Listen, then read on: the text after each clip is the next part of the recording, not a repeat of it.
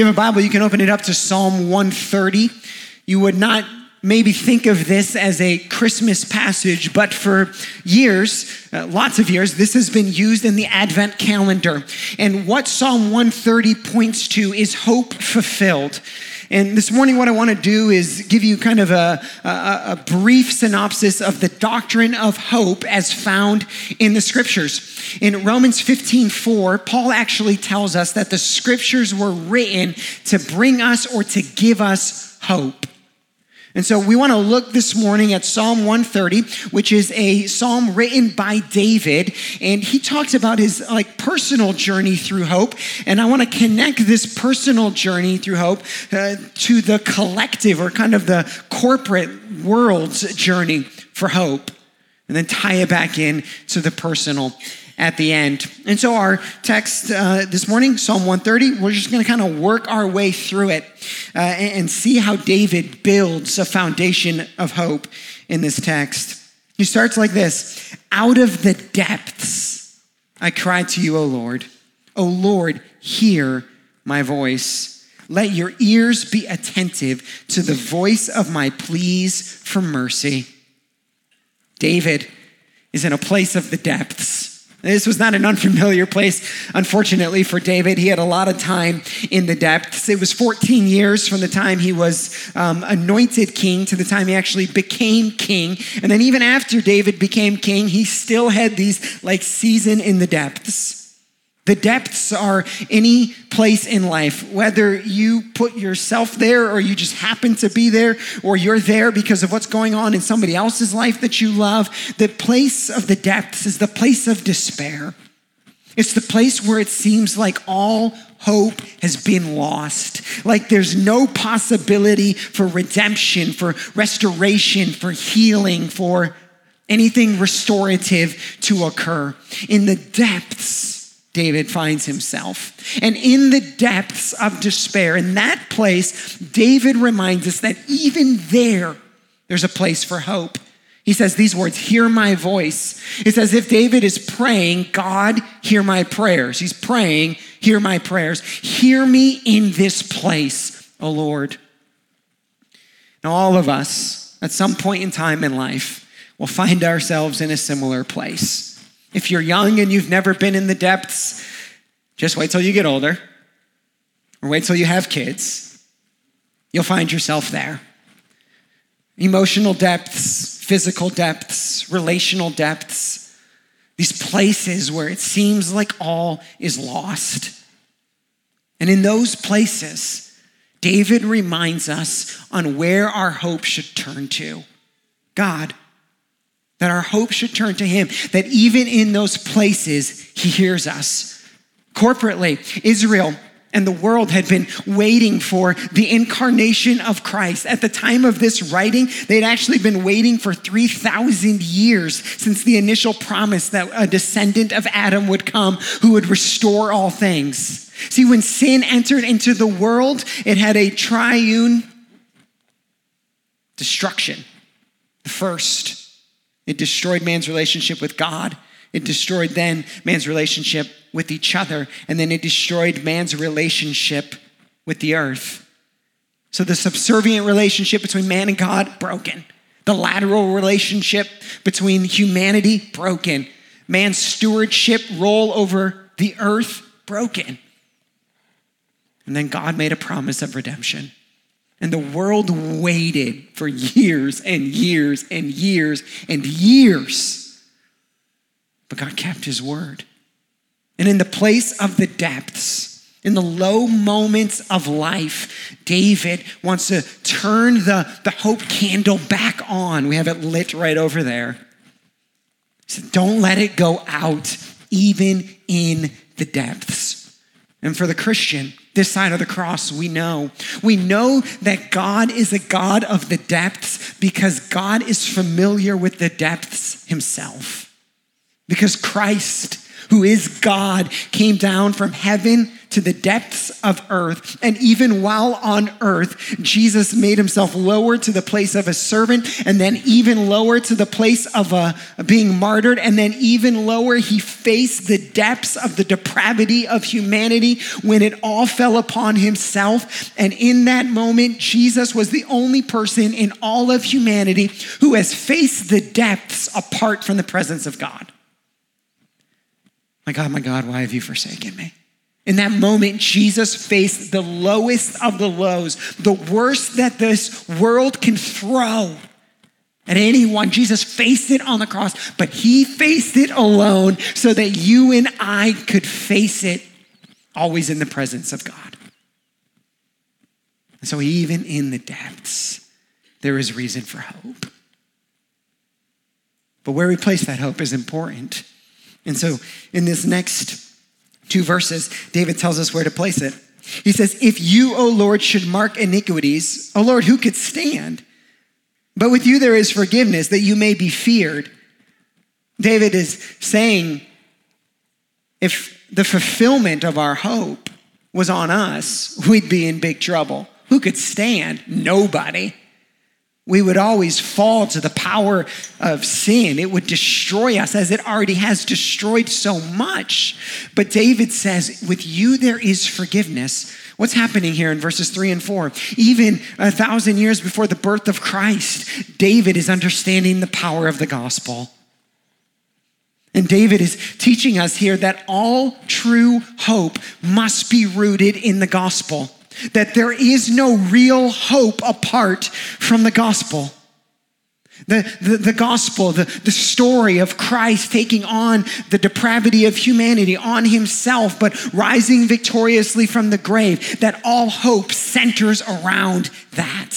For it is the power to redeem all that was lost in the garden, the longing in your own soul, man's relationship with God it is the power to redeem all relationships, to release bitterness and unforgiveness, to restore marriages and restore relationships uh, uh, amongst whomever. It is all through the gospel. Even creation itself, the world itself, will experience a full redemption through this gospel. That this gospel is the power to bring full redemption one day. See, Hope is predicated on the idea that a future desire will be met. The student hopes for the semester to come to an end. The pregnant woman hopes for the day of delivery. My sister's at home watching right now. She's three days over. We hope it's today. Michigan fans hope I didn't even finish the joke. Guess I don't have to. Hope is predicated on the idea that a future desire will be met. And in the gospel, one day, every true desire of the human heart will be met. These three remain faith, hope, and love. But love is the greatest. Why? Because one day, get this, hope won't exist anymore. Do you realize that? One day hope won't exist anymore. You know why? Because we won't need it. We won't need it because all of the true desires of humanity will have been met. So one day hope will disappear. We long for that day. So in the gospel, and only through the gospel, can all things or anything be redeemed. And what hope, the purpose that it then serves uh, for each and every one of us uh, along the way is hope is like this currency or this energy pack uh, to move from like one season of life to the next. And sometimes those seasons are the depths, and we ought not to lose hope in those moments. Sometimes those seasons are more normal. Uh, sometimes those seasons are great. But in all of those, we have a hope that that all we truly need, and we deeply need, will be one day found. All that is broken in the world around us will one day be fully redeemed. And so hope carries us from one moment to the next. I ran a marathon once. Some of you are laughing. I don't recommend it. A friend talked me into it. We are no longer friends. This was like 15 years ago. I ran the Detroit Marathon. I got to mile 20 and I was broken, dead. I mean, not much energy to carry on. But at mile 20, at least on that particular year at the Detroit Marathon, there was a redemption station. And by that, I mean there was these people passing out these little gel packs of protein or probably just straight sugar. I don't really know what it was. But I ate one, and it got me from mile 20 to mile 21. And I thought, that was helpful. And then there was more at mile 21. So I ate another one, and that got, my, got me to mile 21.5. My head, I was already doing math. I was like, this is diminishing very quickly.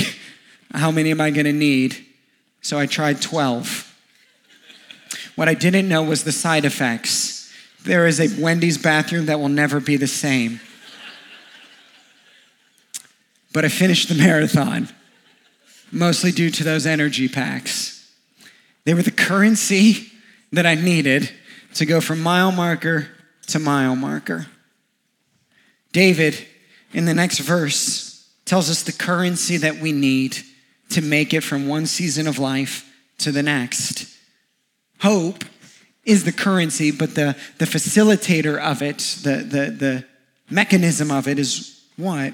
Says, I wait for the Lord, my soul waits, and in his word in His Word, I hope that the Word of God, later or earlier, actually, David would write the, the irrevocable promises of God that have been refined through the fire but will always stay true.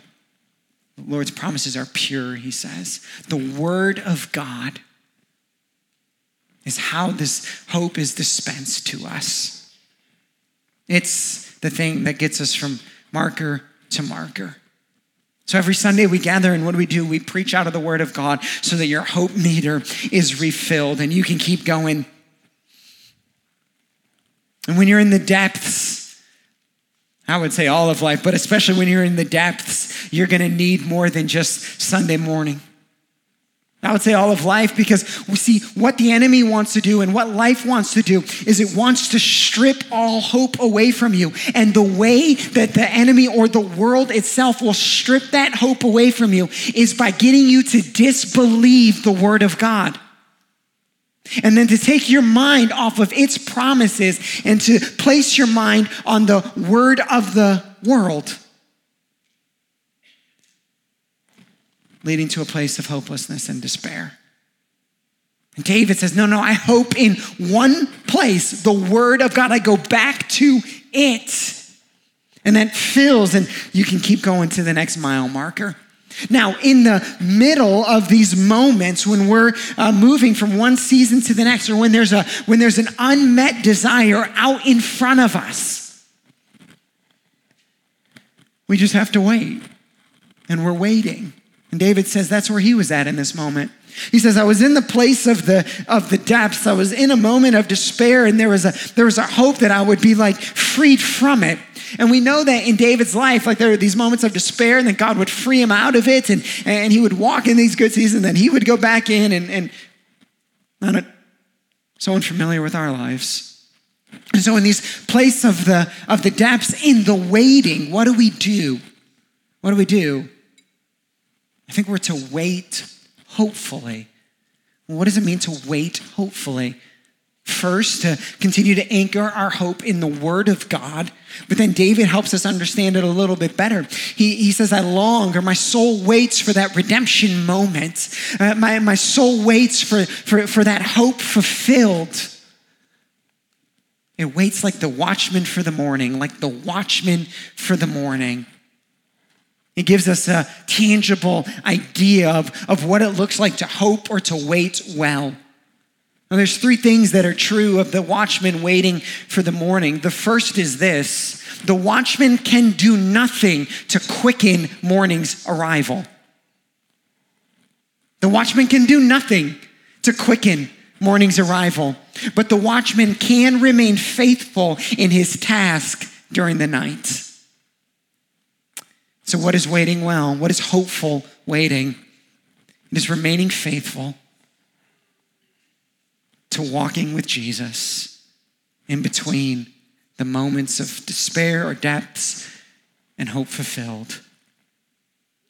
The second thing that is true for the, the watchmen as they uh, wait for the morning. Why is the watchman so excited about the morning?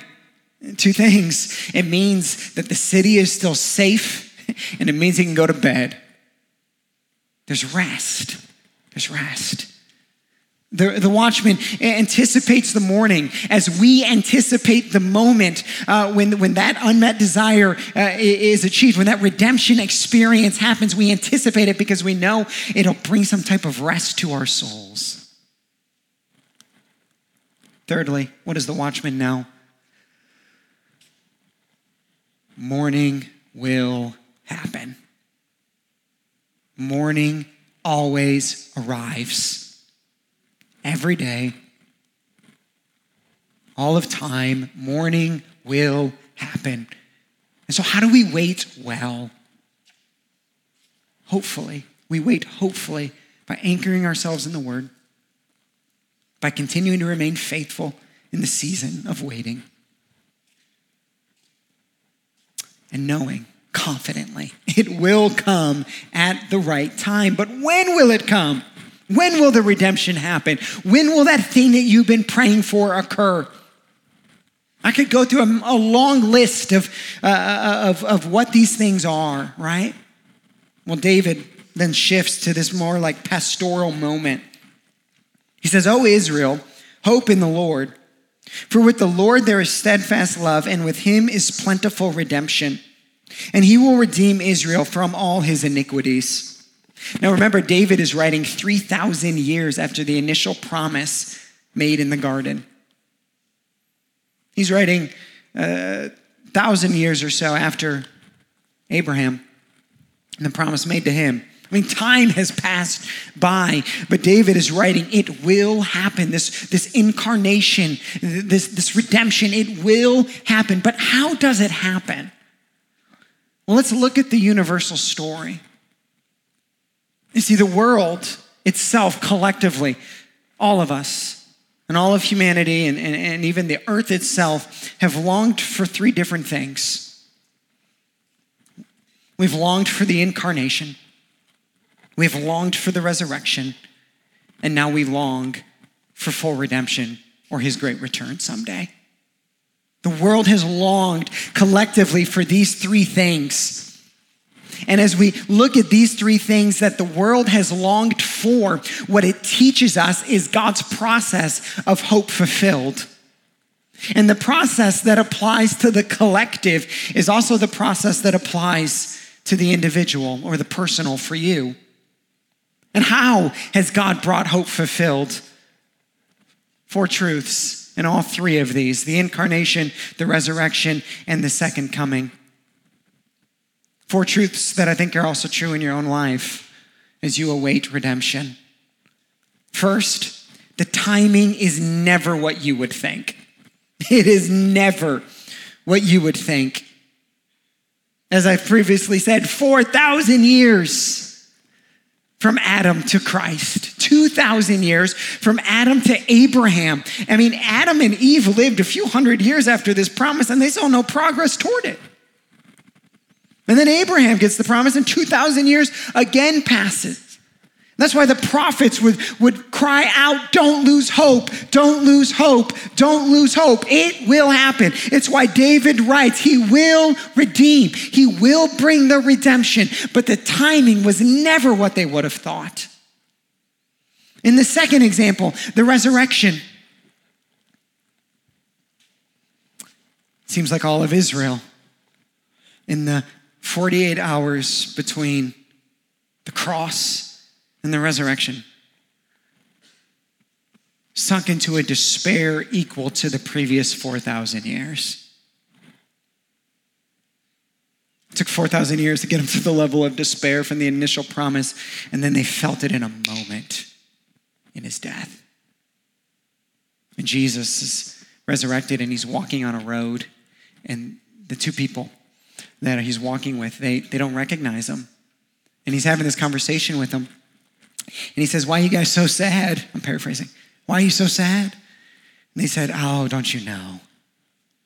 We had hoped that he would be the one to redeem Israel. We had hoped. Who? All of us. We had thought that, that what we had been waiting for, the desire, would finally have been met. And their timing was off again because hope was standing right in front of them.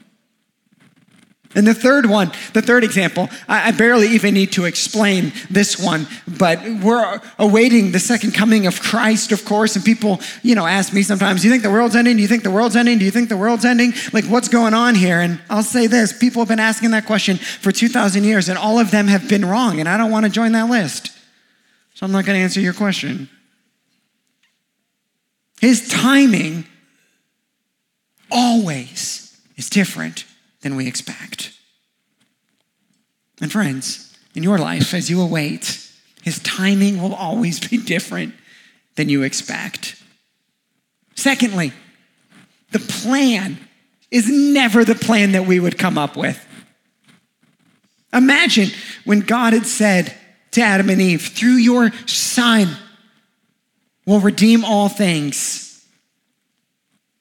Oh, but in a couple years, I'm going to send a flood and I'm going to start all over. Didn't tell them that's Adam and Eve.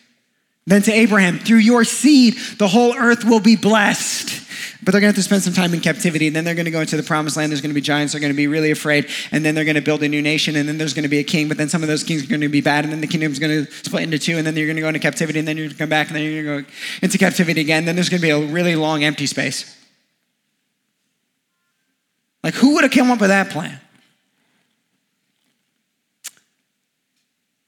And then even the cross. Jesus, his closest followers, he tried to tell them, no, this is the plan, this is the plan, this is the plan. And they just kept saying to themselves, this can't be the plan, this can't be the plan, this can't be the plan. Paul would echo it later and he would say, the whole world just thinks this plan was foolish. And Jesus would say, and God would say, and that's exactly my plan. So, corporately and personally, friend, for that redemption, that thing you are hoping, the plan will never quite be the plan you would play out. The third thing that is true universally here throughout all of these is the people God uses are never the people we would pick. I mean, in the first one, barren Sarah, you're going to have the child. Shortly thereafter, he uses a raped and disgraced Tamar. Then a Gentile prostitute named Rahab, who just happened to have the right piece of real estate. Her widowed granddaughter, Ruth. David the adulterer, Solomon the womanizer. Like, who would come up with this list to bring forth such great redemption? The people Jesus picked to be on his team, not the team that the world was telling him to pick. How God ushers in this second coming would probably not be the people we would pick. And oftentimes in your life, when God brings forth redemption, you might think this is the person who's going to help me. This is the person who will do this. This is the person that's going to break this through, or all of this. And I'm telling you, God will use people you'd never expect. The plan, people, the timing will always be different. This is how God goes about fulfilling hope. But here's the fourth thing that I think is universally true that when he fulfills the hope, it is always better than anything we could have expected.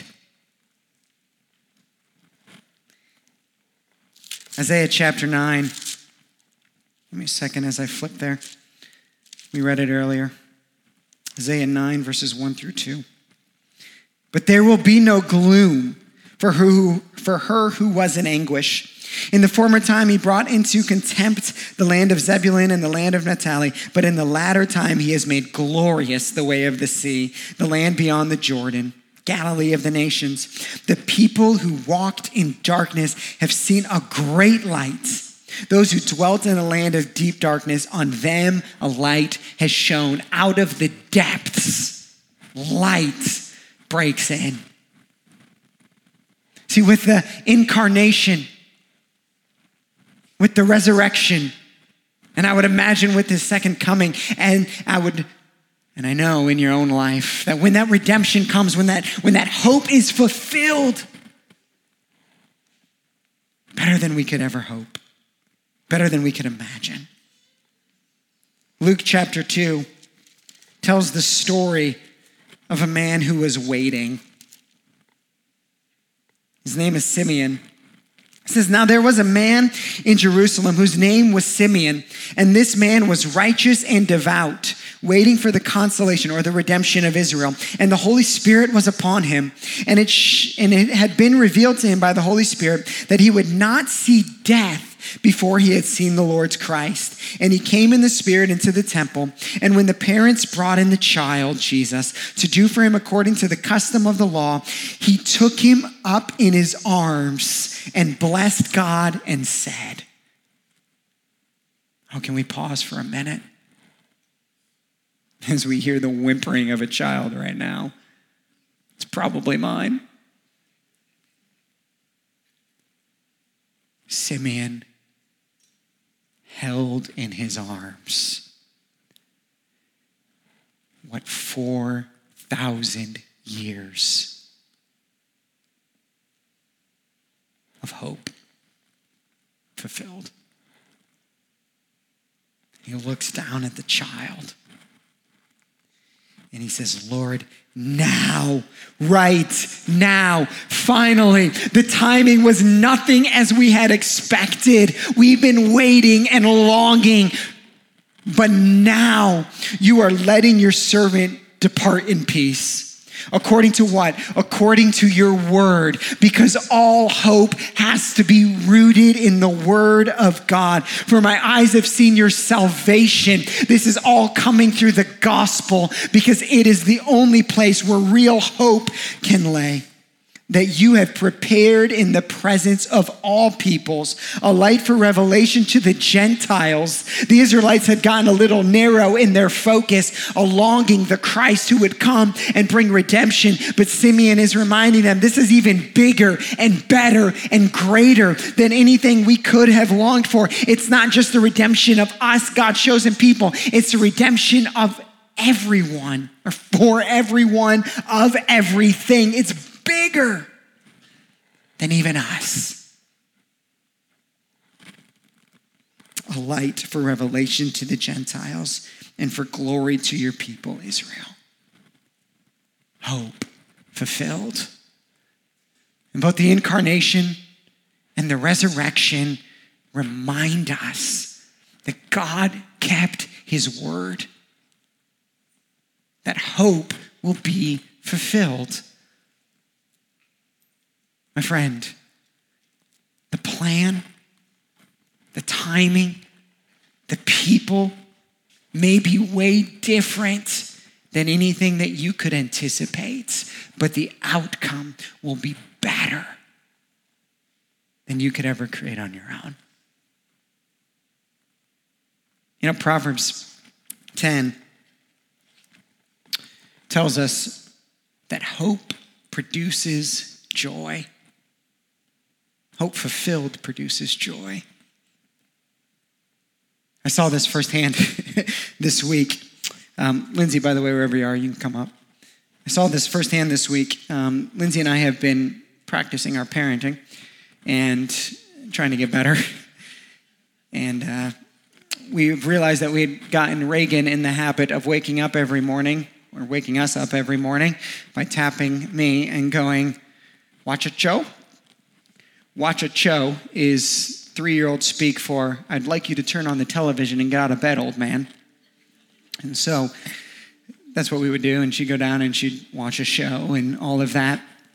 And we got into, made a parental decision that this little heathen child doesn't get to watch TV until seven o'clock, right? Like, you know, she wakes up at 6.15 and brought her downstairs and she said, turn on the TV, daddy, turn on the TV, daddy. And I said, just look at the clock. And I said, once it says seven, you can watch TV. And um, she looked at it and she knows her numbers, but she doesn't know how to tell time. She's three. Stop judging me, okay? And she looked and it saw six, and the like light of her face just completely disappeared. She instantaneously went into any depths that David had ever known. And I looked at her sad face. And there was something in me that wanted to just go turn on the TV. But I didn't. Why? Because I know seven is coming. Like, I know when it's coming. And so I didn't. And she pulled up a chair to the clock and just sat on the chair. And she didn't even know how to tell time. And I'm like, You're going to stand there for 45 minutes? I said, you, should just go play. Like, you should just wait well. Go play. Seven will come. She just sat there. So I left. I went and I started doing what I do every morning and working my way through my morning routine. I don't know for whatever reason, but at 6:55 she walked back in and she sat on my lap. She said, "Dad, is it ever going to be 7?" I said, "Yeah, it will." Yeah, it will. So why don't you sit with me and pray for a little bit? And so I knew it was 6:55, so I started a 5-minute timer and I started praying. And when we got done, I said, "Why don't you go look?" She walked into the kitchen and she shrieks, runs back in, and goes, Daddy, it's seven, it's seven, it's seven. Should we wake up mommy? Should we turn on the TV? It's seven. I said, Well, don't wake up mom, because then this won't be a joyous moment anymore. But let's go watch a show.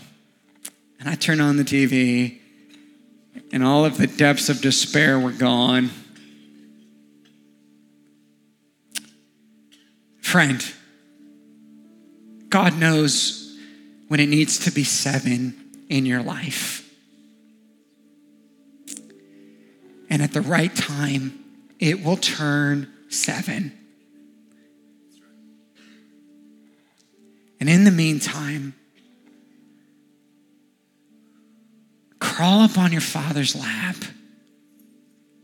Talk with him in the meantime. And when seven hits, experience the full joy of hope fulfilled. He will not let you down. Anchor your hope in His Word because Christmas teaches us He always keeps His Word. Let's pray. Father, I pray for my friends this morning that they would hold on to hope, whether they're in the depths right now or someone they love is. I pray that we would wait well. And I pray that in the moments it turns seven, that we would have incredible joy and hope fulfilled. And we thank you that you are a father that knows exactly when seven needs to hit in our lives. And so may we never lose hope. In Jesus' name. Amen. Thank you so much for joining us today. If you'd like to take a next step with Redemption Church, visit us online at experienceredemption.com slash connectcard. You can also give online to support the work of Redemption Church. To explore your giving options, visit experienceredemption.com slash give online. We hope that the message you heard today encouraged you. See you again soon.